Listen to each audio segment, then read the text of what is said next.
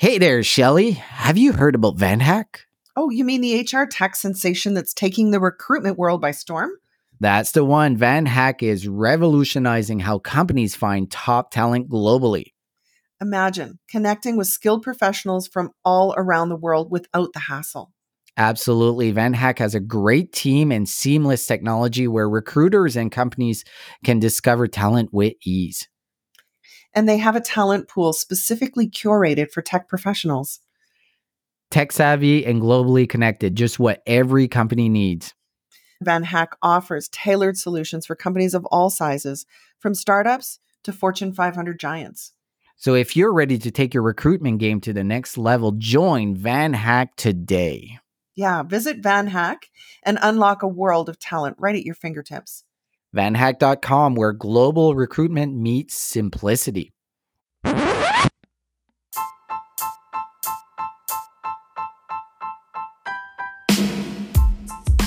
Welcome to the Recruitment Flex with Serge and Shelley. I'm Serge. And I'm Shelley. And we talk all things recruitment starting right now.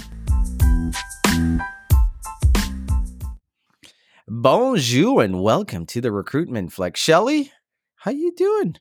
I'm doing great. Loving this summer. We have a return guest joining us today. I'm excited to introduce Bas van de Haterd, who is the host of Talent Savvy podcast. He is a recruitment advisor in the Netherlands and for the last 17 years has been hosting awards and events for Best Corporate Career website, which is now coming to Australia. Wonder if it might come to Canada. And if that is not the longest intro and title, I would like to add he is my second favorite Dutchman. Welcome to the show, Bas. Thank you. Bonjour. Remind the audience who your first one is. Well, it's Hung Lee. I'm sorry, but he is my celebrity crush in the HR world. So I met him when I was at RecFest last summer, and I found myself tripping over my words. I was, I was like I was 17 again. it was cute. So, Bas, just remind the audience a little bit about who you are. What do you do?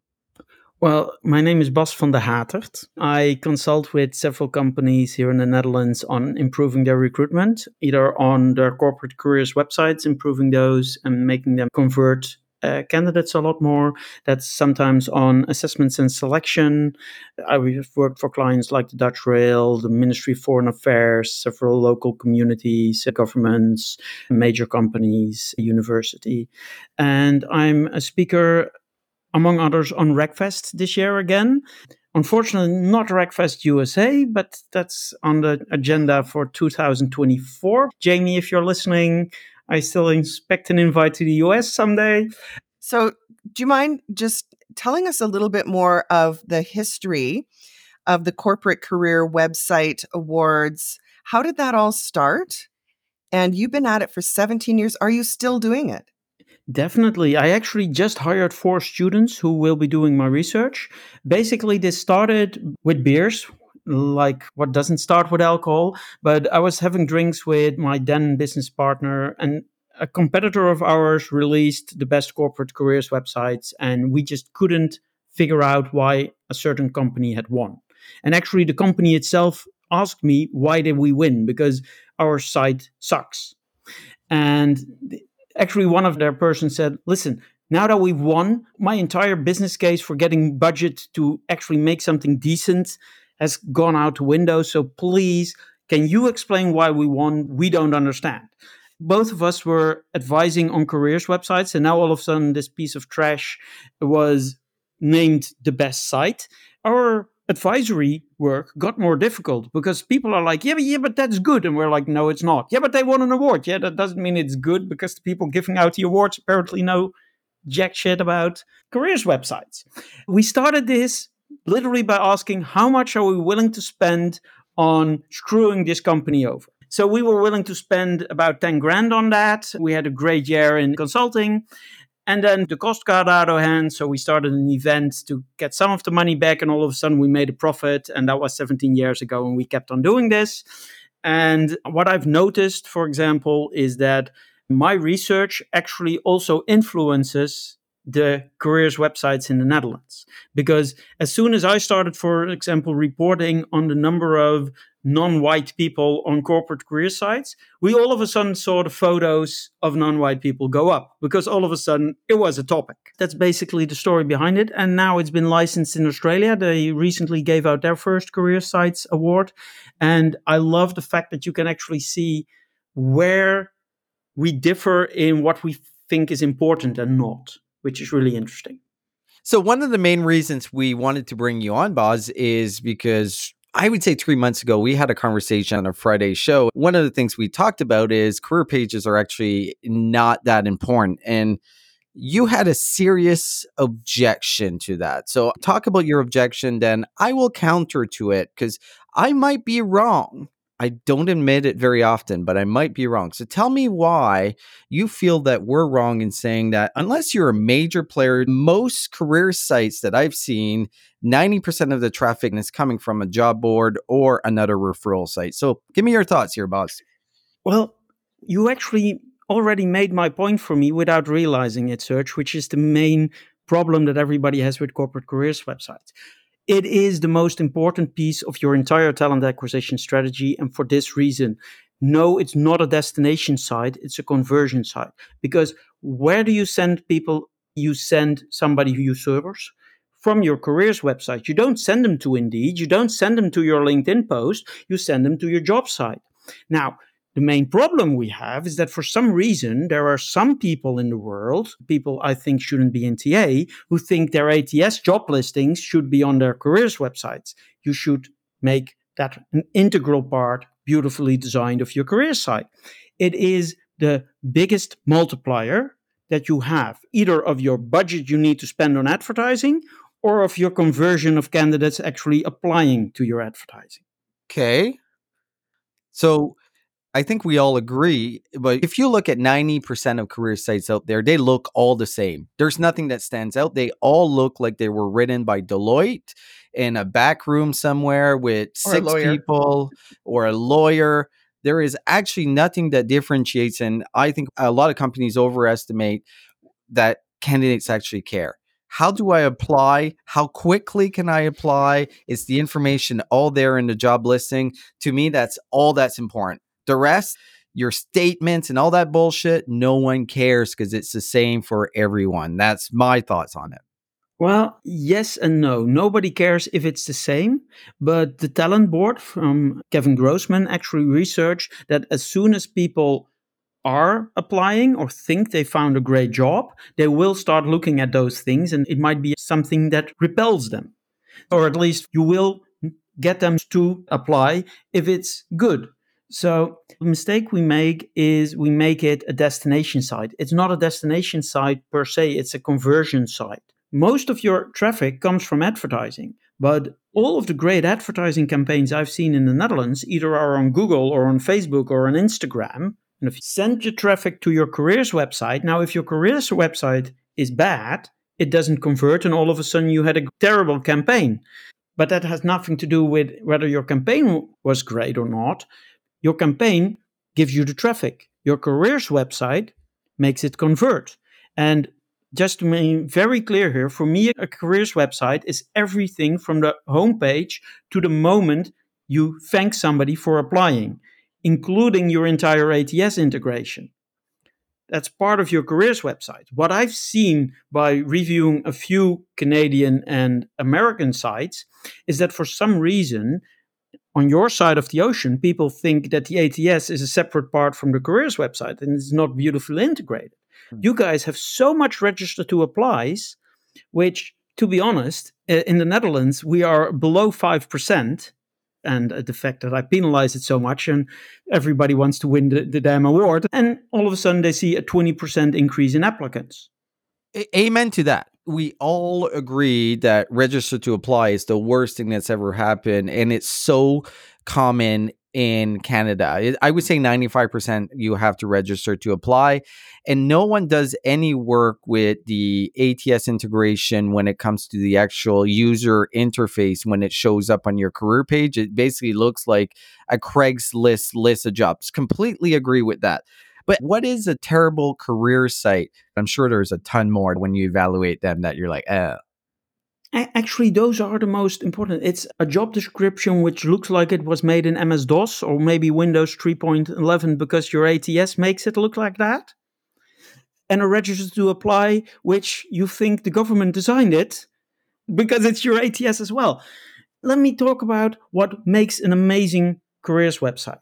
First of all, your job description is your most important part. The main mistake we usually make is focusing on your homepage from the data I see, the homepage is usually one of the worst visited pages because people come to your website via either Google, they search for a job, and they come on your job description, either social media, your employees share jobs, or either advertisement. And I know this is a bit different in your side of the ocean, but Indeed usually sends people to the job description on the careers website as well. So people come in on your job description you have to sell the job and the company on your job description. Now, for example, KPMG has a beautiful pie chart, which is all you expect from an accountant, saying 70% of your time you'll be doing administrative work, 20% of your time you're in meetings. We even had this once for Van Haren, which is like a local shoe retailer, on what are you going to be doing in the stores. 20% you're actually filling shelves. 40% you're interacting with customers, stuff like that. Design it well, and people will convert. Yes. When we say, and we say this a lot, so register to apply for the audience that doesn't know what that means is when you go on to apply for a job, you click on apply now. And before you can actually start the application, it asks you to create an account, which is what we mean by register to apply. If your company is doing that, to your point, Boz, it's absolutely insane, but 95% do right now. Shelley, you're. Um, I just want to say, backing it up a little bit further, understanding too what you mean by integration of the ATS. Because when you look at how iCIMS, for example, displays your jobs, it is the Craigslist that you understand. So you have to, first of all, hunt and peck and try and find the job. That is probably the biggest repellent but Shelley, um, it's because the head of TA or the head of employer branding is crap at his or her job because there's no reason you no, no have somebody it, in charge of that. If you have a corporate career site, somebody's in charge of your corporate careers website. Period. The lawyers. That's Shelley, who makes the decision on which ATS we're going to use, or it's, decided yeah, it's, by HR. It is not, not the ATS problem. What you're now saying is people are using iCIMS iframe. Now, if you use iCIMS API, it's not a problem. But you have a head of TA who doesn't understand the difference between an API and an iframe and who goes for the cheap option instead of the right one. Yes, I actually have a few uh, people in the Netherlands who still use these iframes. That's about 2 or 3%. They have an immense amount of money they spend on agencies because nobody wants to apply at their company.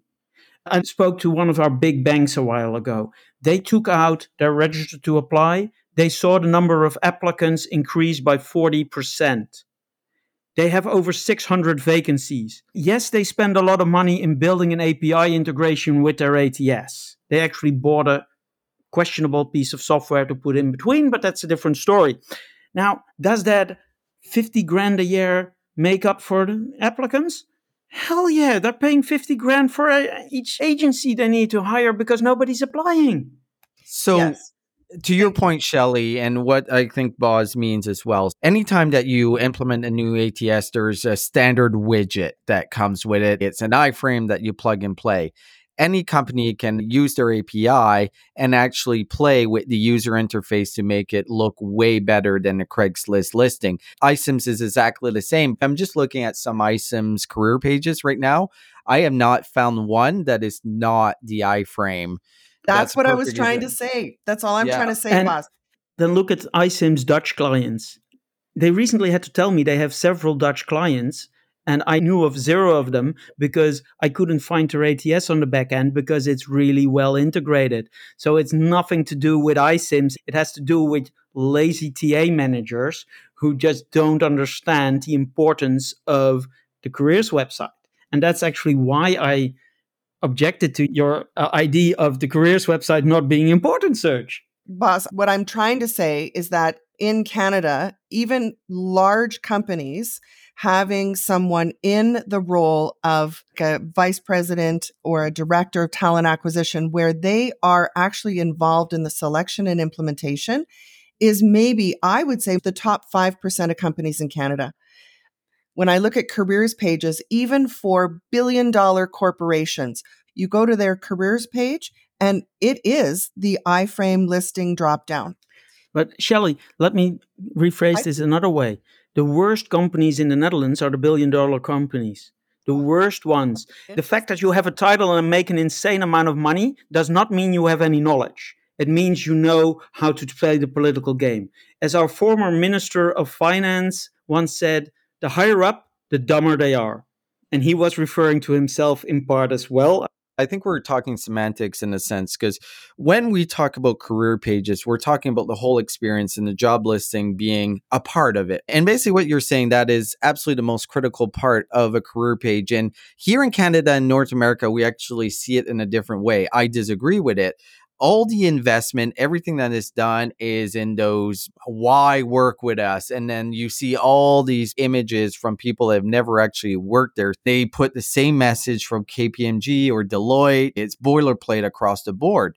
What you're saying here, and I 100% agree, is that really doesn't matter. It's the experience when the person gets to the job description and how it flows from there. How good is your job description? Then how good is your application process? I'm, I'm not saying it doesn't matter. I'm saying it matters less. But if yeah. I may make a historical analogy here, when the Europeans came to your shores, we basically made everybody believe we're amazing by mirrors and beads. And you guys still love your mirrors and beads. But you forget what it's really about. Yes. A great homepage, uh, about us pages. I've looked at several of your websites in the past, and the amount of money you guys spend on beautifully produced videos is amazing. Now, imagine spending 10% of that on an actual job integration and building a nice, job description. That would be so much more advantageous for your conversion of applicants. Okay, I think we've called out what the critical parts of your career page, but give me some idea of who's doing it really well. And let's pick something we can see in English, but who in your mind is the best career pages and the best examples someone should follow? Well, it's all Dutch companies. The Australian winner was Coles, which is interestingly all the parts they are good at are parts where Dutch companies are generally less good at and the other way around the winner of my award last year was Vodafone Ziggo, which is a big telecommunications firm. They have amazingly beautifully designed job descriptions where actually their entire employer brand is in their job description you get enthusiastic for working there. You see the people in your team, you see the people with quotes, and they're actually the people who are working there. Under every job description, there's a visual representation of the procedure you're going through. They emphasize the most important remuneration. Of course, over 50% actually mention the salary in the job description these days in the Netherlands because you don't get any applicants if you don't. Another one which I really like, and in part I like them because they have a great mobile experience. We haven't even talked about mobile yet, but is Dutch Rail NS. Unfortunately, not in English, but what they actually do is folding menus on your mobile. So you can open the section on remuneration. You can open the section on the procedure. You can open the section on your educational requirements and they changed the application process if you're on a mobile because you don't have a resume on your mobile and they'll ask it later because they're like every applicant is a win. If we can get somebody to apply on mobile, awesome. But For, before you go further, what is the percentage in, say, Europe or in the Netherlands as far as how many applicants are coming from a mobile phone to a career page? Visitors or applicants? Uh, Boat. Visitors are usually between 50 and 70%. Applicants okay. are often less than 10% because most don't make it possible. What you see is when they make it possible, the numbers go up. The problem is that now so many people expect it not to be possible that you're actually proactively having to communicate. We see you're on mobile. Yes, you can apply. I think that's very valuable point because I look at it from a job board perspective that we know that around 70% of the people coming to our site are coming from a mobile. You are 100% right that it really drops down when it comes to applicant to it's higher than 10% but not that much different that we're seeing here. I think the point here and a lot of people don't realize especially in talent acquisition is I still have to pinch and squeeze on a lot of career pages when I get to the application. Success Factor is the perfect example that does not have a mobile experience and is quite a popular ATS. But again, Serge, one of the best mobile experiences in the Netherlands is an energy firm here who uses SuccessFactors, but they have a great agency in between, a, a website agency who's yeah. used the SuccessFactors API in mm-hmm. order to build a gorgeous job description, extremely well mobile accessible on the SuccessFactors API.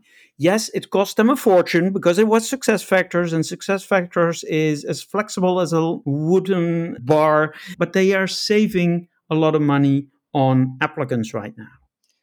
So a lot of our audience might not know what you mean by API and iframes and widget. Can we clarify from your end what can you do on an API compared to leveraging the widget? We've talked a lot about it. I just want to give context to the audience. Of course, an API is an application programming interface. It lets you interact with your ATS and it lets you get every field out of there specifically. So if you have a field job description, it takes out a job description. Now, if you cut up your job description in three different fields, for example, your requirements, uh, remuneration, and the actual job, it gets it out in three different ways. It interacts with your ATS. You're still using your ATS just not the front end that programmers designed for the ATS, and a programmer isn't a designer. Thank you, Bas. I think it's really important for our audience to know because there is a big difference. I'm wondering if I can come back to when you were talking about Vodafone and mm-hmm. why you felt they were one of the top organizations worthy of your interest and rewards. And you talked about how elaborate the job description is. And that is a debate that I'm hearing happening within TA teams because we're being told that you need to be short and succinct and to the point and not have this big lengthy job description where you're stuffing in here's all our benefits and here's our culture into the job description. And this is a trend happening right now in Canada saying where that needs to live is on your career pages the job description itself, you need to get it down to, I'm even hearing as succinct as 500 words. But you're saying best of best, Vodafone, has it all crammed into the job description. Why is that? Well, you're talking about crammed in. I'm talking about they've designed an amazing experience which doesn't feel like a lot of text. You never felt Lord of the Rings lasted for over three hours. But I know several movies that lasted two hours, which are like, oh my God, where are we in this movie? An immersive design, actually engaging design, and the number of words matter a lot less. I'm not saying it doesn't matter, I'm saying it matters a lot less.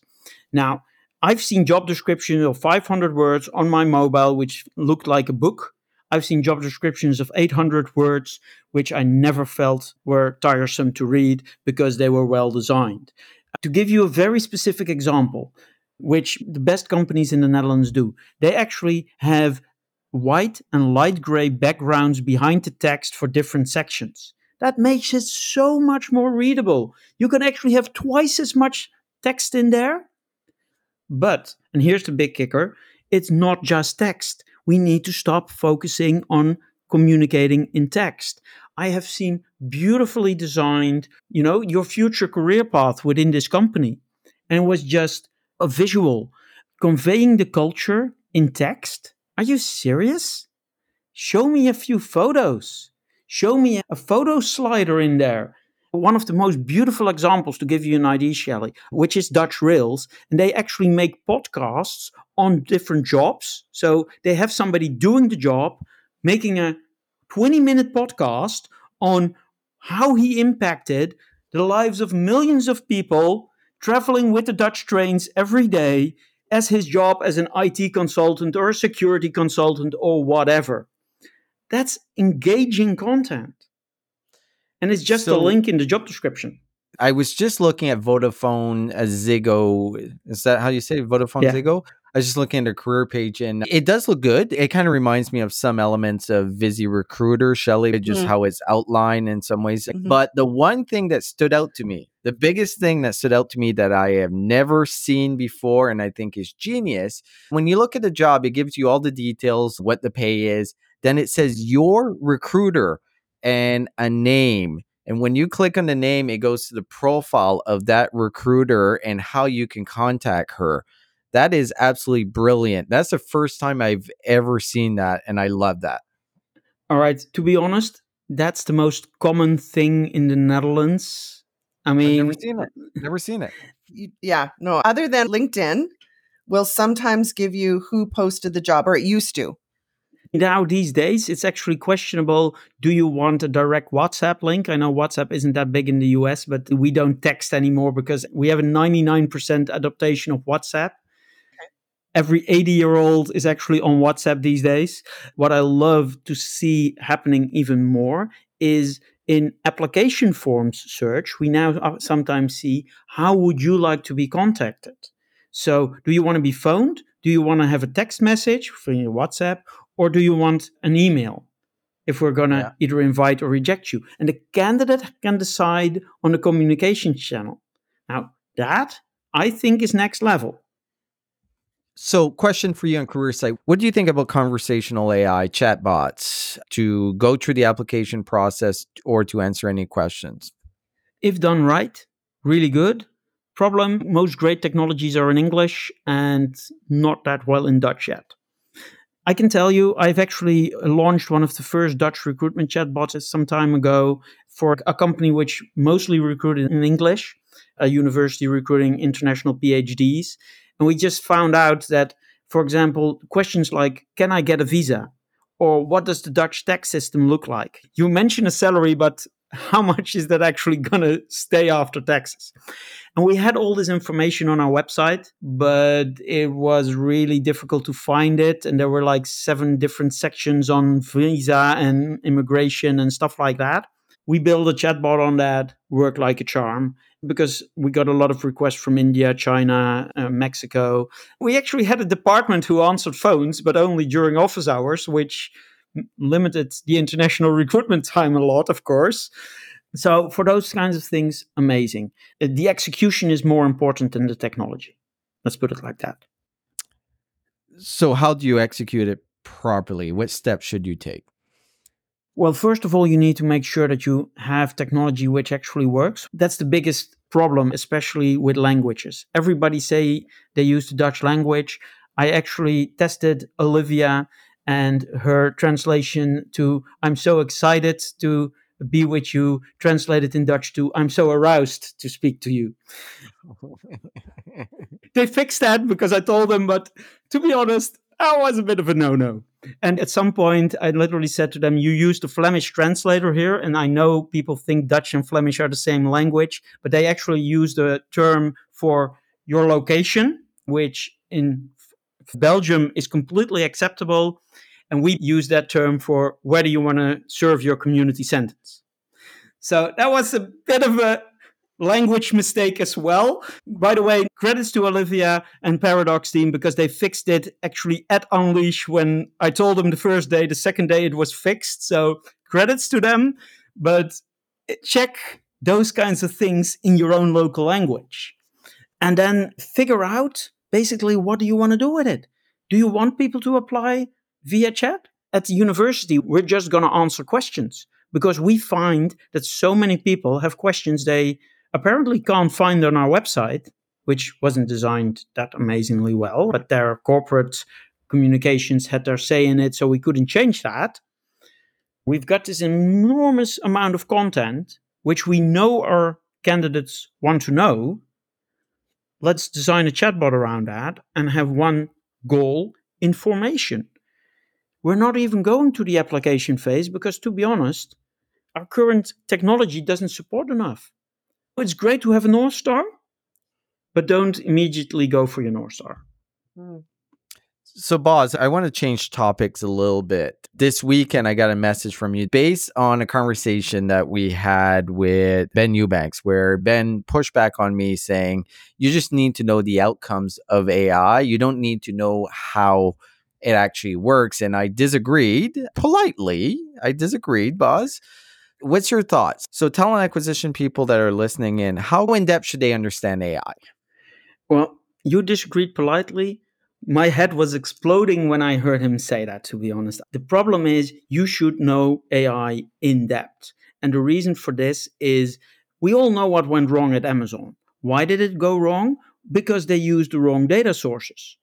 Now, fortunately, they had auditing systems who looked at those kinds of things and they never went live with that application. The problem was people were building stuff uh, and I've just been able to puzzle it together. Basically, they had the wrong criteria. They had machine learning on criteria which had nothing to do with performance. From what I gathered, they used the salary levels of people as an indicator of their performance. Everybody in HR knows that women get paid less, in part because they negotiate less. So everybody should have known that this was the wrong data set to train your AI on, next to the fact that they use CVs, which, to be honest, have never had any success because they have no predictive validity, according to every academic research ever done. If you don't know how your AI works, you're setting yourself up for failure. You need to understand how AI works, what it's trained on, because in the end, as far as I'm concerned, you're responsible for having a great recruitment process. You're responsible for not discriminating against minorities in your recruitment process as a TA leader. And you can't say, well, I use an AI tool and whoops, it went rogue. That's why I vividly and totally disagreed with you need to focus on the outcome. No, you actually need to understand the input.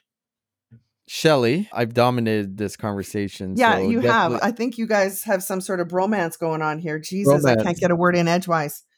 Oh no, oh jump in, finish. Let's close this off. Okay, okay. Bas, you talked a lot about the expectations and the qualifications and competencies of TA leaders. From your perspective, what are the critical skills and competencies a TA leader needs to have? Because you're talking about in depth technical things. What are the bare minimum that a TA leader needs to have? I think a lot of the TA leaders in the world right now have a technological understanding which is below what I consider the bare minimum. Interesting. Okay. And I don't program, I can't write code, but I understand the basic fundamentals of some technologies. What I've noticed when I'm at several HR departments are people are scared of Excel, which basically means they don't understand data. Now, I'm not saying you need to be a data scientist, but you do need to be able to talk to them on an if this then that basic level of understanding of data. It's your job to question the data, to understand what goes in there. And that basic level of both data and technology understanding is in a massive way what's lacking. And I can tell you from the best TA leaders we've got here in the Netherlands, and we actually have some really great ones. Vodafone Ziggo has one, for example, not because he understands the data, but he understands he doesn't understand the data. So he has somebody he fully trusts that does. And great people know their limitations. The difference between a great TA leader and a very mediocre one, which we have a lot of, is them knowing their own limitations. Thank you. Just to close off, one of the things we love to hear is predictions in the world of work in the next half of 2023. The first half has been pretty exciting. Can you give us your prediction for the world of work last half of 2023? Yeah, it's it's going to be a mixed bunch and it's also going to be a regionally mixed bunch because I hear people talking about layoffs and recessions in your podcast and Chat and Cheese podcast and all the podcasts. I haven't seen a single layoff in the Netherlands. Or actually, there's now one discussion because our only car factory is closing, which is a big fuss because, well, those people can't go anywhere because we only had one car factory in the entire country. But the rest of it, it's a mixed bunch. It's going to get worse before it gets better I think we see a massive difference between tech hiring and traditional hiring because, to be honest, healthcare can't find the people, government can't find the people, education can't find the people, Dutch retail can't find the people. In tech, yeah, especially the ones that were funded by venture capital, it's going to get worse before it gets better this year. Yet, it's not going to be blood in the streets. The demographics are simply playing a role here. So many people are retiring. My hope is that smart companies won't reduce their TA budgets and headcounts a lot because you're going to need them. And the winners in 2024 are going to be the ones who are now actually investing, for example, in their corporate careers websites, which is by the way, interestingly enough, something a lot of companies are doing in the Netherlands. Literally, all the major agencies who build them are packed full until the end of the year. So we do see a lot of long term investment, fortunately. And I'm really questioning what ChatGPT and tools like that are going to be doing and what products will we be seeing in probably early 2024. That's my biggest question, to be honest. So, Bas, for the audience that has been wowed by your knowledge here, how do they find you? How do they get a hold of Bas? LinkedIn, uh, Bas van de Haterd. I'm the only one with this specific name in the entire world, apparently. Look for Talent Savvy and follow me there or come to RecFest. RecFest and the date of RecFest? July 6th, Knebworth Park. July 6th. And me and Shelley will be at the US one, so we're going to miss you this year. But Bas, thank you so much for coming on. It's always a pleasure having you on. It's like chatting with an old friend. Likewise. Thank you, Bas. We'll talk soon.